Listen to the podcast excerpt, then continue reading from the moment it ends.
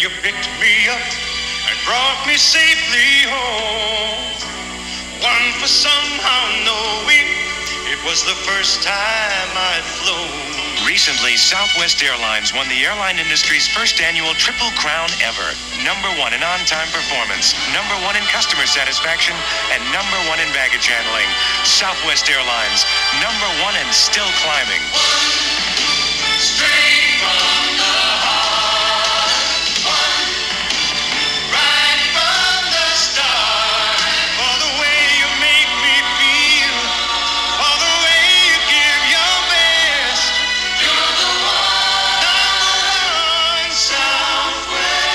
عرفنا قصة الابتكار في البنوك والمفروشات وكيف كل مشكلة أدت لابتكار وكيف تتحول مشكلة إنسان مؤمن إنه لازم يلقى حل وحلول تصبح هي الأمر السائد في العالم. ولا كأنها كانت مشكلة في الأساس. هل لازلنا نخاف من تقليد فكرتنا؟ وإذا كنا خايفين فعلا هل نلوم أنفسنا أم غيرنا على هذا الخوف؟ عالم البزنس عالم مثير متغير وله جوانب كثيرة. ولأني بصراحة طفشت من التنظير والتكرار والفلسفة والمثاليات الغير مفيدة. أدور الدروس والمفاهيم الجديدة والعبر من القديمة وتأثيرها على حياتنا. ما قابل غير المفيدين بغض النظر عن شهرتهم. بودكاست عالمي بنكهة محلية. وأهم شيء عملي وعربي يا هلا وسهلا بالجميع في بودكاست نتكلم بزنس مع ممدوح الردادي. السيد هيرب كيلهر قصة نجاح صعب أي إنسان في قطاع الطيران ما يعرفه. محامي تحول لمدير تنفيذي لشركة ساوث ويست Airlines طيران ساوث ويست القصة متشعبة. قصتنا في أمريكا لما بدأ هذا القطاع بالتحديد آه، أظن عام 1938 صارت في فدرالية حقت الطيران. إلى اليوم وأرباح شركات الطيران غريبة، شركة ورا شركة تعلن إفلاسها آه، وتبطل كل كم سنة، طبعا في أسباب حاليا حصلت فافلست شركات فيها بسبب كورونا وغ... أنا بتكلم على بداية وقوة وازدهار عصر الطيران طبعا.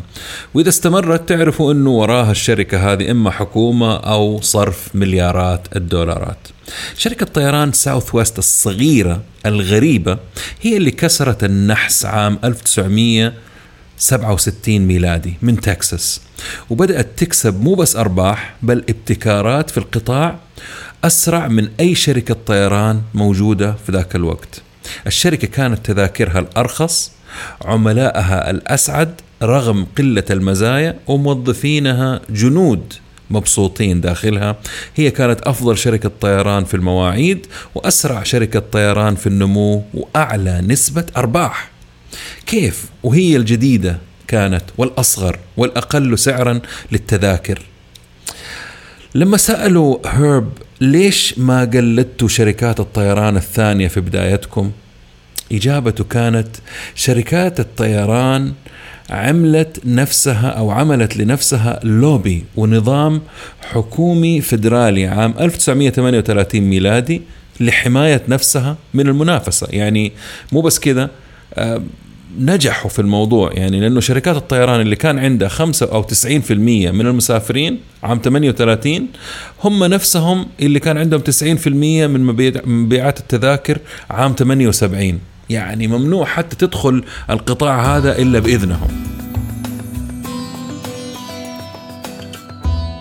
وعشان كذا الحكومة الأمريكية منعت الابتكار والخروج عن المألوف ومنعت أي شركة من دخول القطاع هذا نفسه.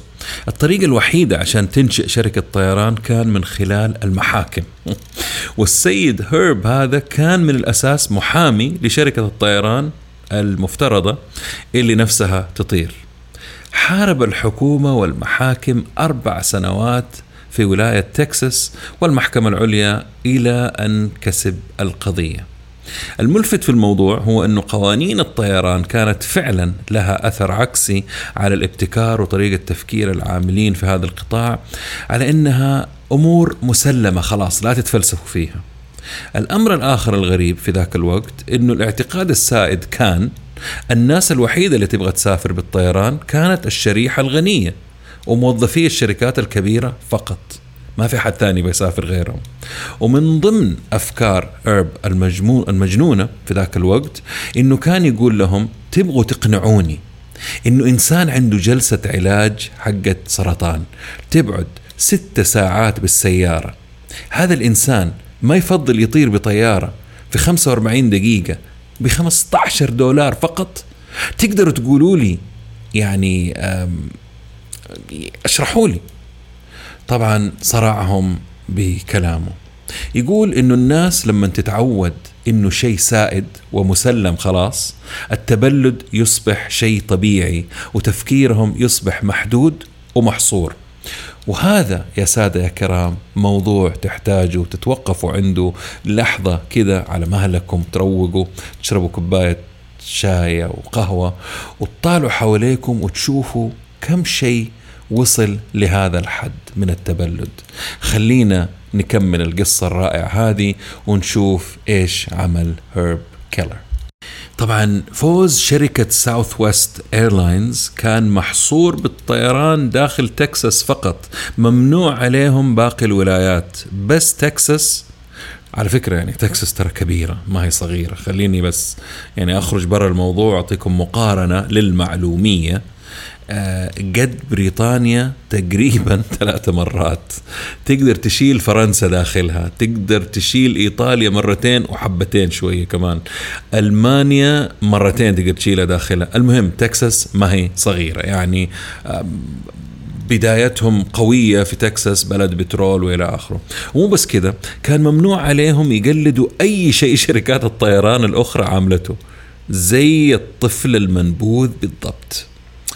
وأكد هذا الشيء السيد هيرب لما يقول لن نقلدهم. احتمال فقط الأمور التشغيلية على خفيف لأنه كلنا بنطير طيارات يعني ما يبغى في أشياء لازم نكون زيهم. ولكن ولا شيء ثاني راح نقلده. مشكلة هيرب وساوث ويست كانت واضحة. محاربين ممنوع التقليد ومحصورين. طب كيف يتصرفوا؟ تصرفه كان تقديم طيران منخفض التكلفة داخل تكساس. خليني أعيد صياغة هذا الابتكار بطريقة أوضح وأدق. راح يفتحوا أبواب الطيران للكل. طبعا أصبحت الشركة هدف لكل شركات الطيران يهجموا عليها بدون توقف بكل شيء عندهم في محاولة أنهم يبطلوا عملهم الغريب. والمفاجئ بالنسبة لهم. كل الهجمات اللي جات الشركة قوتها هي والموظفين اللي داخلها. من يعني أنا قريت في الشركة هذه مرة معلومات كثيرة وتفرجت مقابلات لأنه أعتقد الراجل لسه عايش يعني في الثمانينات ولا شيء. فيحكي كثير وحبوب وشخصيته مرحة وبيتكلم عن روح ال- القتالية الروح القتالية اللي كانت عند الموظفين. نوعية وتفاصيل الهجمات كانت على سبيل المثال الحصر ممنوع يستخدموا نظام بطاقات الائتمان الخاصة بالطيران ممنوع يستخدموا محطات تعبئة الوقود مقاطعة جميع الموردين اللي يشتغلوا معاهم يعني أنت مورد ممنوع تشتغل معاهم. تحديد مسارات الشركة من خلال الحكومة والأنظمة يعني إيش التقفيل هذا؟ الهجمات زي ما قلت أعطتهم روح قتالية غريبة. لما الموظفين عرفوا انهم ممكن يفلسوا بعد أسبوع بسببها الناس اشتغلت ضعف قدرتها. للمعلومية مرة من المرات باعوا طيارة عشان يدفعوا رواتب الموظفين. هذه قصة هيرب والموظفين باختصار شديد. خلينا نشوف أهم الابتكارات التسلسلية من تجربتهم. أول الخطوات اللي اتخذها اتخذتها الشركة بذكاء الاستخدام الأمثل لطياراتهم. وهذه راح نعتبرها الخطوة الأولى للتسلسل الابتكاري.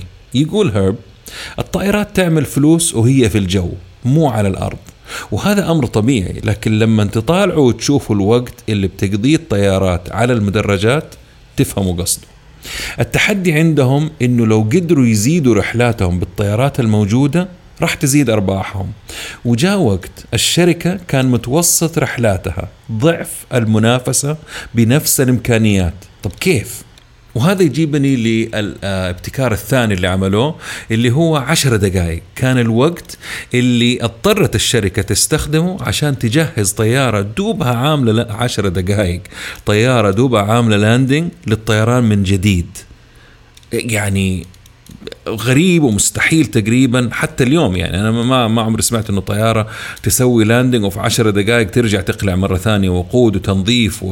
وتركب الركاب و إلى آخره. من وقت الطيارة ما توصل actually من قبل ما توصل يبدأ الطاقم بتنظيف الطيارة المسافرين القادمين. بعدها خروج الركاب وأمتعتهم وإعادة ملء الخزانات بالوقود كله خلال عشر دقائق. أنا إلى الآن يعني عارف القصة دي وقريتها كثير لكن مصدوم. هذا أدى لعدة أمور. المحافظة على وقت رحلاتها المحدد إنجاز أكثر بطائراتها الموجودة أصبحت أفضل شركة في المواعيد في جميع قطاع الطيران زي ما سمعتوا لو رجعتوا في الإعلان اللي حطيته في بداية البودكاست. للعلم إعادة تجهيز طائرة خلال عشر دقائق كانت معجزة لما المتوسط حق القطاع كله كان ساعة. ونقدر نعتبره ابتكار آخر. الأمر الآخر والثالث الابتكار ثالث الابتكارات اللي ساعدهم هو توحيد نوعية الطائرات لنوع واحد فقط بوينغ 737 كانت طيارتهم الوحيدة ما عندهم 747 ما عندهم من شركات ثانية عندهم واحد نوع.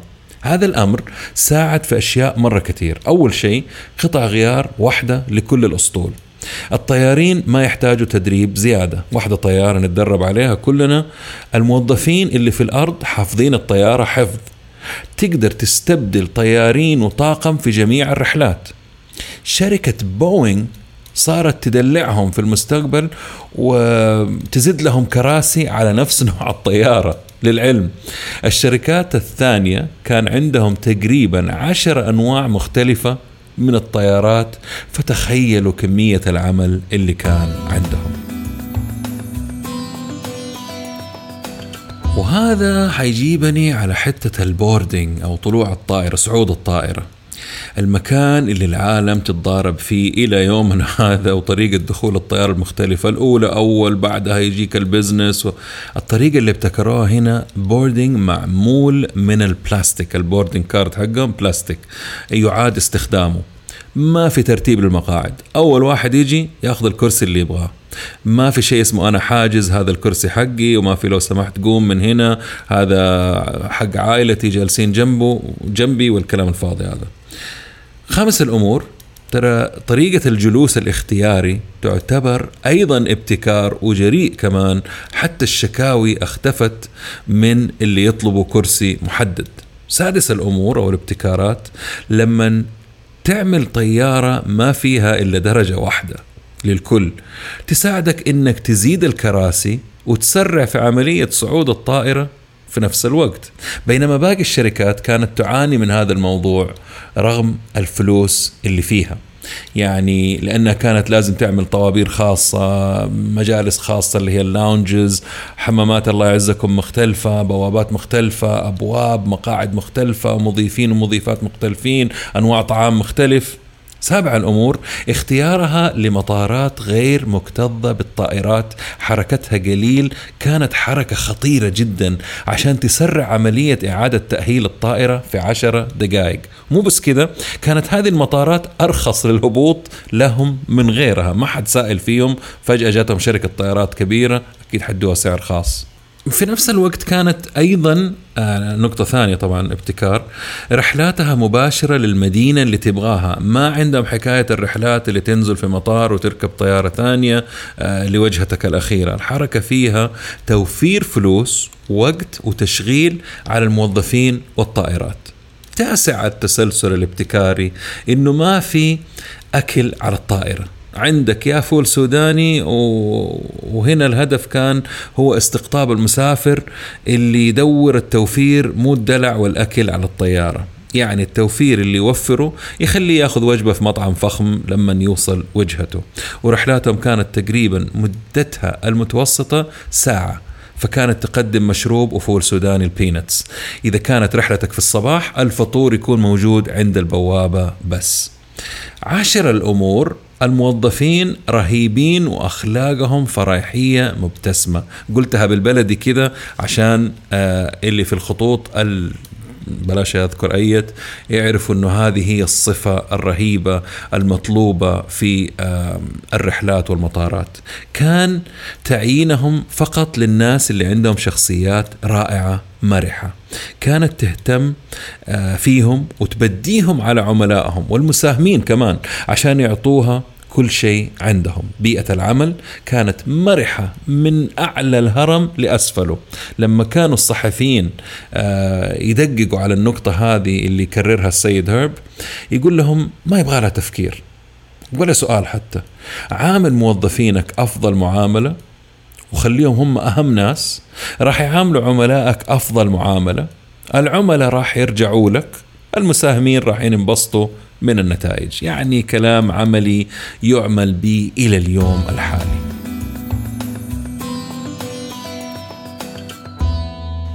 ومن الابتكارات اللي آه، سووها وعجبتني انهم ما عندهم قوانين غبية. كذا بالحرف الواحد هو يقول ال CEO يقول don't have stupid uh, policies. يعني من الوقت اللي الخطوط كانت تحاول ابتزاز المسافرين بألف طريقة وطريقة إلى يومنا هذا بسبب يعني يسنوا قوانين تحسسك إنك مجرم لو غلطت. وكيف ال round trip أرخص؟ والمفروض ما تلقى الرحلة آه ولازم تبلغهم. ساوث ويست كانت ترجع لك فلوسك لو ألغيت الرحلة وانتهينا.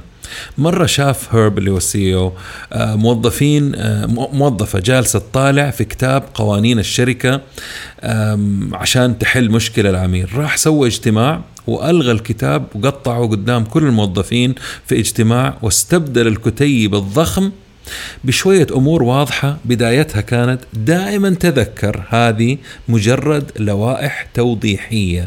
وأنت يعني تقدر تخالفها في أي وقت. اختصروا الكتيب أو الكتاب حقهم اللي كان من ألف صفحة ال policy and procedures لتقريبا 22 صفحة فقط. 12 المبيعات عندهم فقط يعني هم الوحيدين اللي يبيعوا. التذاكر حقتهم ما عندك أي جهة ثانية تقدر تروح لمكتب وتاخذ تخفيض أو يعلوا لك السعر. تبي تشتري؟ تشتري من موقعنا إحنا. ما في أي جهة تبيع تذاكرهم. كل هذا توفير لهم وللمسافر. طبعا هم والمسافرين أولى بيها. 13 أهم استراتيجية للشركة أنا 13 أقصد إنه 13 تسلسل ابتكاري الراجل ده عملهم. أهم استراتيجية للشركة هذه كانت السعر. بيلعبوا على عامل السعر. عام 1993 اعترفت دراسة قامت فيها هيئة الطيران الأمريكية إنه سبب هبوط الأسعار حقة التذاكر كانت الأسعار المنخفضة اللي تقدمها شركة Southwest Airlines. شركة Southwest Airlines غيرت قطاع الطيران كله في أول عشرين سنة اشتغلت فيها. في وقت كانت الشركات الثانية بتعاني وبتفلس. كانت Southwest ربحانة وبتنمو نمو رهيب كل سنة. Southwest Airlines بنت أكثر شركة طيران مربحة في أسوأ قطاع في العالم على فكرة. من أهم عناصر قصة الابتكارات المتسلسلة في Southwest هي كمية المتعة اللي تلتمسها من القائد لما تتفرج عليه في يوتيوب ولا تسمعه بيتكلم ولا تقرأ عنه ولا تشوف إيش الأخبار حقته وباقي الموظفين والعاملين المختلفين في الشركة. رحلة جميلة استمتعت فيها بصراحة وأنا بعمل بحثي في هذه الشركة من خلال كتب مقالات مختلفة وبرامج على اليوتيوب أنصحكم فيها كلها. قصة فعلا تخليك تفكر ألف مرة في أمور مهمة لو عندك شركة أو فكرة راح تقدمها للعالم. اللي لاحظته في القصص الثلاثة. إحنا تكلمنا أول شيء عن A.P. Giannini وكان حق ال Bank of Italy وبعدين صار بنك Bank of America وتكلمنا عن كامبراد حق ايكيا والآن تكلمنا عن هيرب حق Southwest Airlines اللي لاحظته في القصص الثلاثة إنها في أوقات مختلفة تماما وقطاعات مختلفة تماما. أمور كثير نقدر اليوم نستفيد منها ونهتم بيها. وبدل ما نخاف من تقليد لفكرتنا نبحث عن أهم مشكلة تواجهنا ونتبنى تلك المشكلة ونشخصنها. نخلي المشكلة حقتنا إحنا ونبدأ رحلة حل وفرض سلسلة ابتكارات تقودنا إن شاء الله. لنجاح راح يشرد الأغلبية ويتركوا لنا الأفضل يعني أنا لما أقول اتركوا لنا الأفضل اتركوا لنا السوق الأفضل اللي المربح بالنسبة لنا واتركوا لنا أفضل المنافسين اللي إحنا لما نتنافس معاهم آه الشركة عندنا أو الجهة حقتنا ترتقي مع المنافسة وساعدونا في تطوير الشيء اللي بنقدمه للعالم.